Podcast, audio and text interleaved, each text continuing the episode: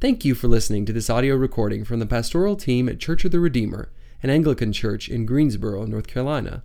If you'd like to know more about Church of the Redeemer, its ministry, or its mission, then visit us online at redeemergso.org. Good morning. I'm Father Benjamin for those who are visiting or may not have met me. Um, it's good to see you all. And so I'm an assisting priest here at Redeemer, and um, I'm just very grateful for this opportunity to um, preach from God's Word this morning. And it has been my prayer for the past few weeks as I've been wrestling with this passage, um, Jesus' kind of promise and declaration over us that we are salt of the, the, of the earth, that we are light of the world. And so, um, my prayer is that you will hear this as not only a message to you, but recognize that I'm preaching to myself this morning and that this is a call for us higher. Not away from the world, but in the world, in how we live in light of the light and life that has come into our lives. So, we're going to be camping out around this whole declaration of you are salt of the earth, you are light of the world. Comes to us in the Gospel of Matthew. And the Gospel of Matthew is a gospel that portrays Jesus Christ as a wise teacher who not only calls us to live a life of faithfulness, but thank God that he shows us how to live in this way. This morning, our gospel lesson is from Matthew chapter 5, verses 13 through 20, which is part of Jesus' Sermon on the Mount. It's Jesus' master class, if you will, in how to love mercy, how to do justice, and walk humbly with God. This is Jesus' vision for the church. The primary theme of the sermon is righteousness, or the Greek term there is actually justice.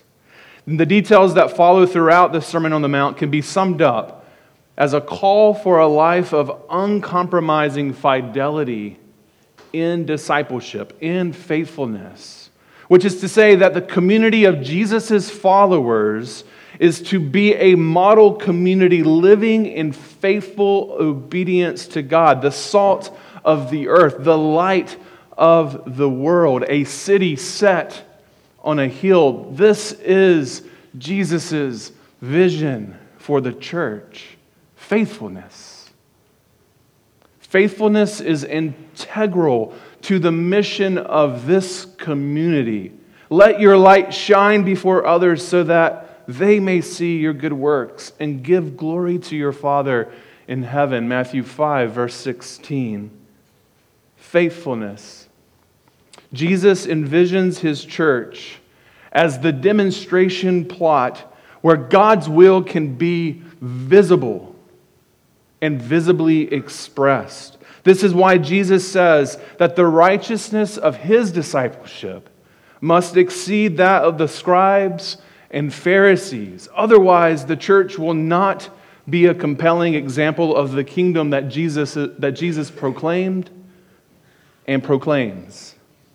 From beginning to end, Jesus, Jesus offers a radical vision of a community of faithfulness, a community of discipleship, known for its countercultural ways of life, a community whose members are free of pride, anger, lust, falsehood, and violence. This is Jesus' vision for the church.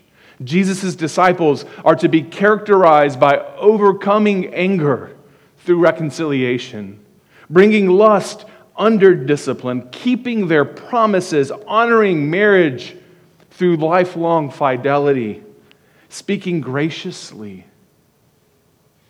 simply, humbly, and truthfully with all people, putting away pride and hypocrisy and materialism, trusting God for all material needs renouncing retaliation and revenge, forgiving freely as they have been forgiven by God, and loving one's enemies.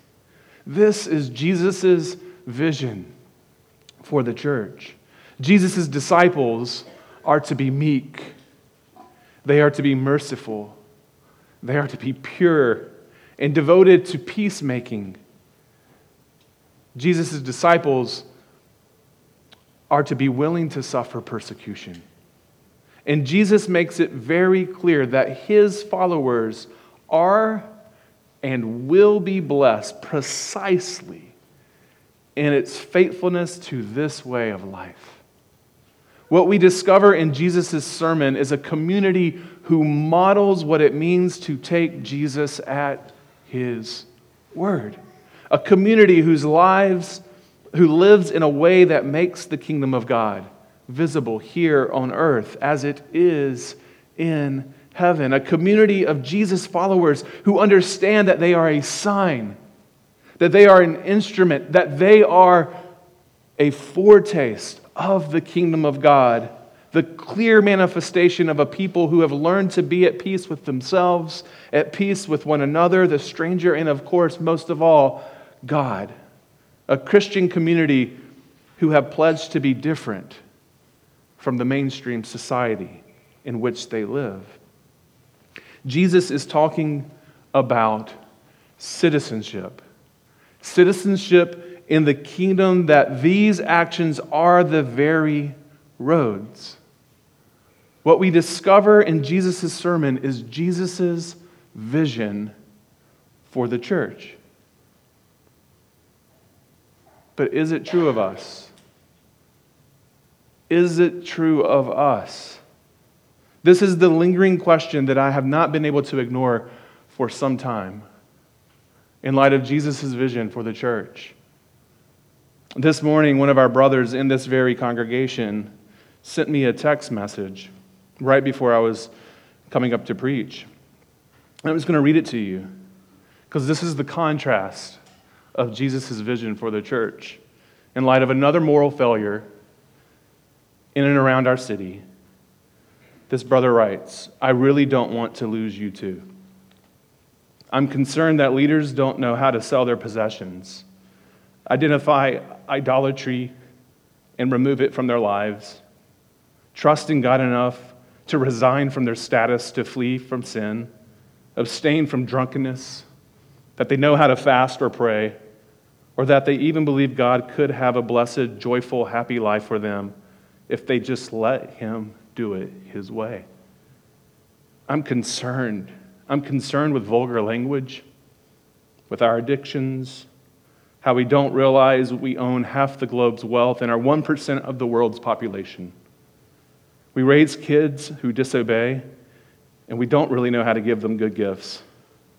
We fear about what we will eat and where, yet we also add on to the very basic needs and try to obtain more, even that others to obtain what shouldn't be scarce by earning enough that others starve. I'm concerned with the interest that we charge, the interest that we accept, even as our church, and that we charge our neighbors, and we call that good stewardship. I am concerned. I am concerned that we walk in flesh and that we don't believe we have access to the heavenly places or even the fruit of the Spirit. I'm concerned. I'm concerned we talk more about apprenticing Christ than we live because we do not depend and trust Him enough to leave everything we own and have worked for to follow the shepherd who is calling each of us by name. We need to sit with that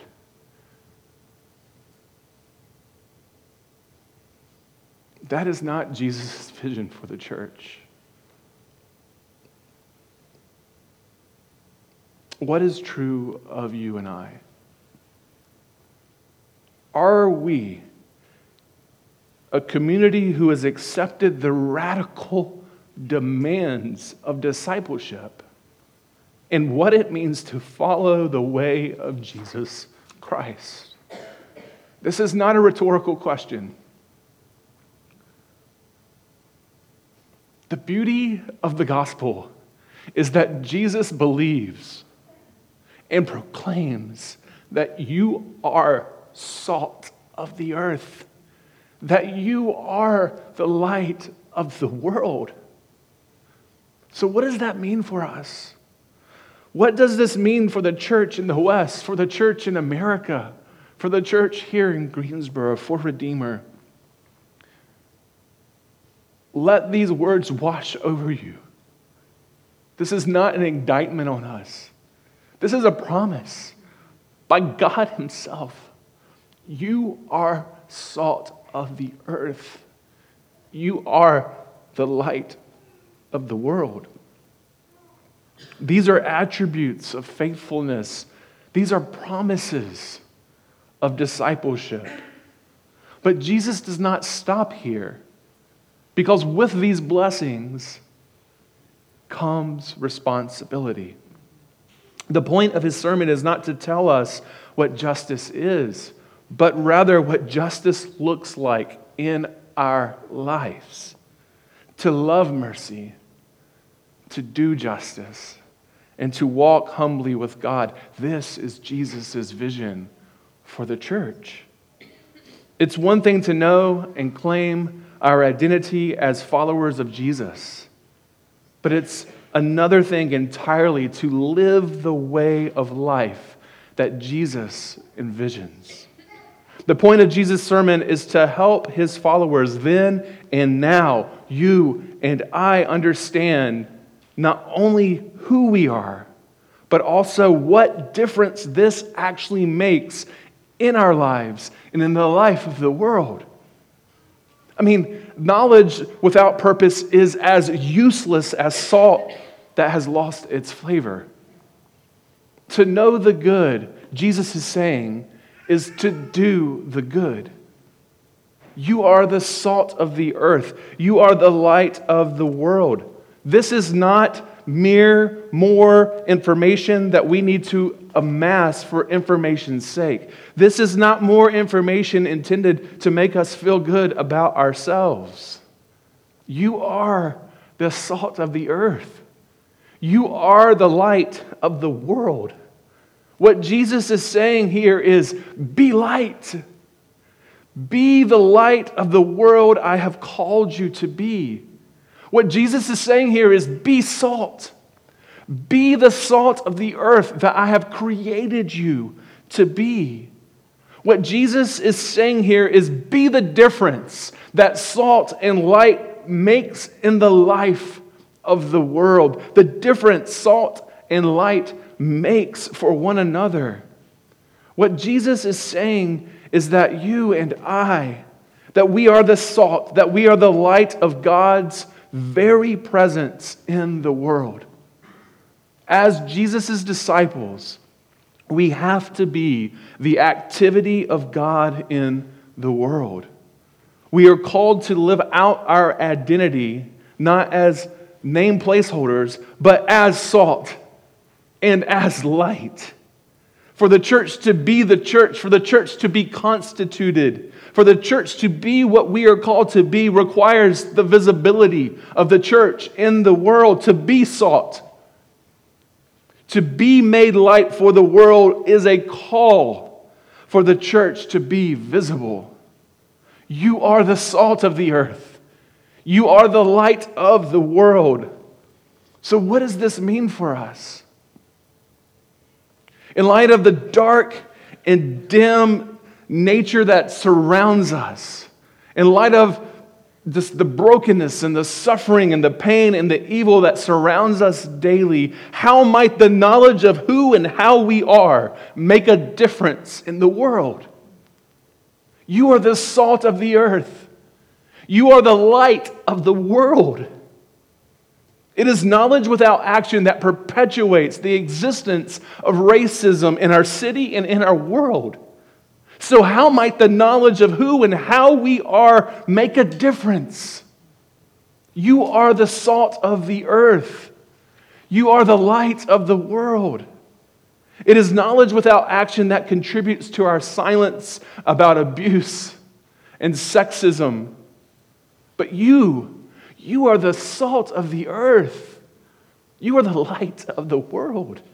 It is knowledge without action that contributes to 44,299 deaths to gun violence year after year. It's rising in this country alone. But you, you are salt of the earth. You are the light of the world.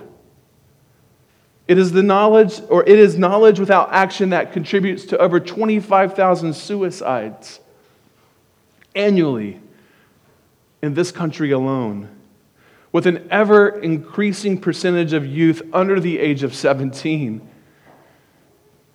Our kids who attempt to take their lives 82,000 in the past three years. You are the salt of the earth, people. Sisters, brothers, you are the light of the world. It is knowledge without action that continues to oppress the poor, to ostracize the marginalized, and to overlook the hungry. You are the salt of the earth. You are the light of the world. Sisters, brothers, the stakes are very high. And Jesus says, You are the salt of the earth, you are the light of the world. What Jesus is saying is, is that righteousness before God is bound up in being salt, in being light in the world. This is Jesus' vision for the church. What Jesus is saying is righteousness before God is bound up in being the difference that salt and light makes in the life of the world. The difference salt and light makes for one another. This is Jesus' vision for the church. To be salt, to be light. It means that we preserve and reflect the love and hope and the goodness of God so others might taste and see that God is good, that God is love, that God is hope, so that others might glorify our Father in heaven. To be salt and light means to live in this world after the fashion of Christ, to bear witness to Jesus Christ and God's kingdom, to make present the one in whom all things are at their end and all things are at their beginning. It is to declare in and through our lives, not just in word, but in deed, that our lives are kingdom oriented, that the kingdom of God is the goal, the end of all of our desires, the end of all of our interests, our whole life, the supreme and the ultimate value of all that exists. This is Jesus' vision for the church. You are the salt of the earth, you are the light of the world. The Lord's call to the church is a call to commit our lives to the very things God is committed to to love mercy, to do justice, to walk humbly with our God before one another and others as we seek to give life as we seek to build the lives of others up. This is what this table is about. Every week, we gather together around this very table and proclaim that we are ever living members of the body of Christ. And somehow, somehow, you and I, individuals, individual bodies baptized into the body of our Lord, we make up the one, the holy, the apostolic Catholic Church. And then we feast on the source that makes all of that possible. You see, the table is the visible expression of our life gathered by and gathered around Jesus Christ. To be saved is to be so gathered. But this gathering is not for ourselves, it is for the life of the world.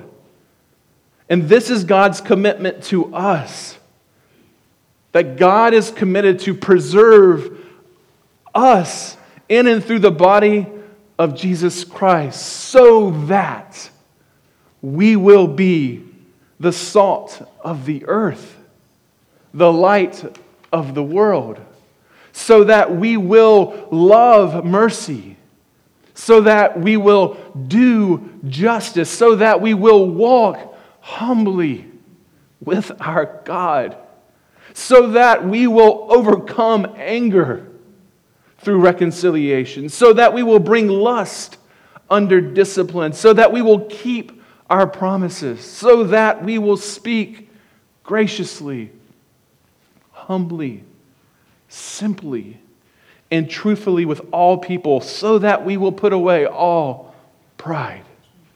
So that, and so much more. This is Jesus' vision for the church. You are the salt of the earth. You are the light of the world. In the name of the Father, the Son, and the Holy Spirit, amen.